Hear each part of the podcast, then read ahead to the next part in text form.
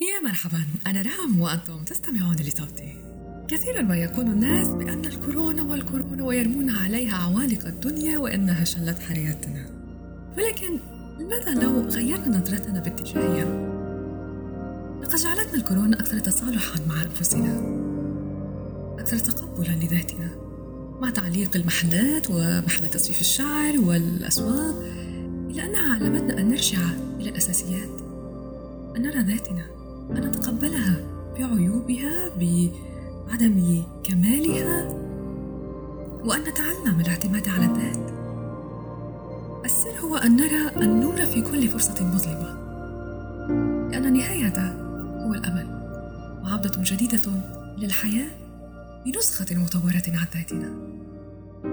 هذه رهب وهذه همسة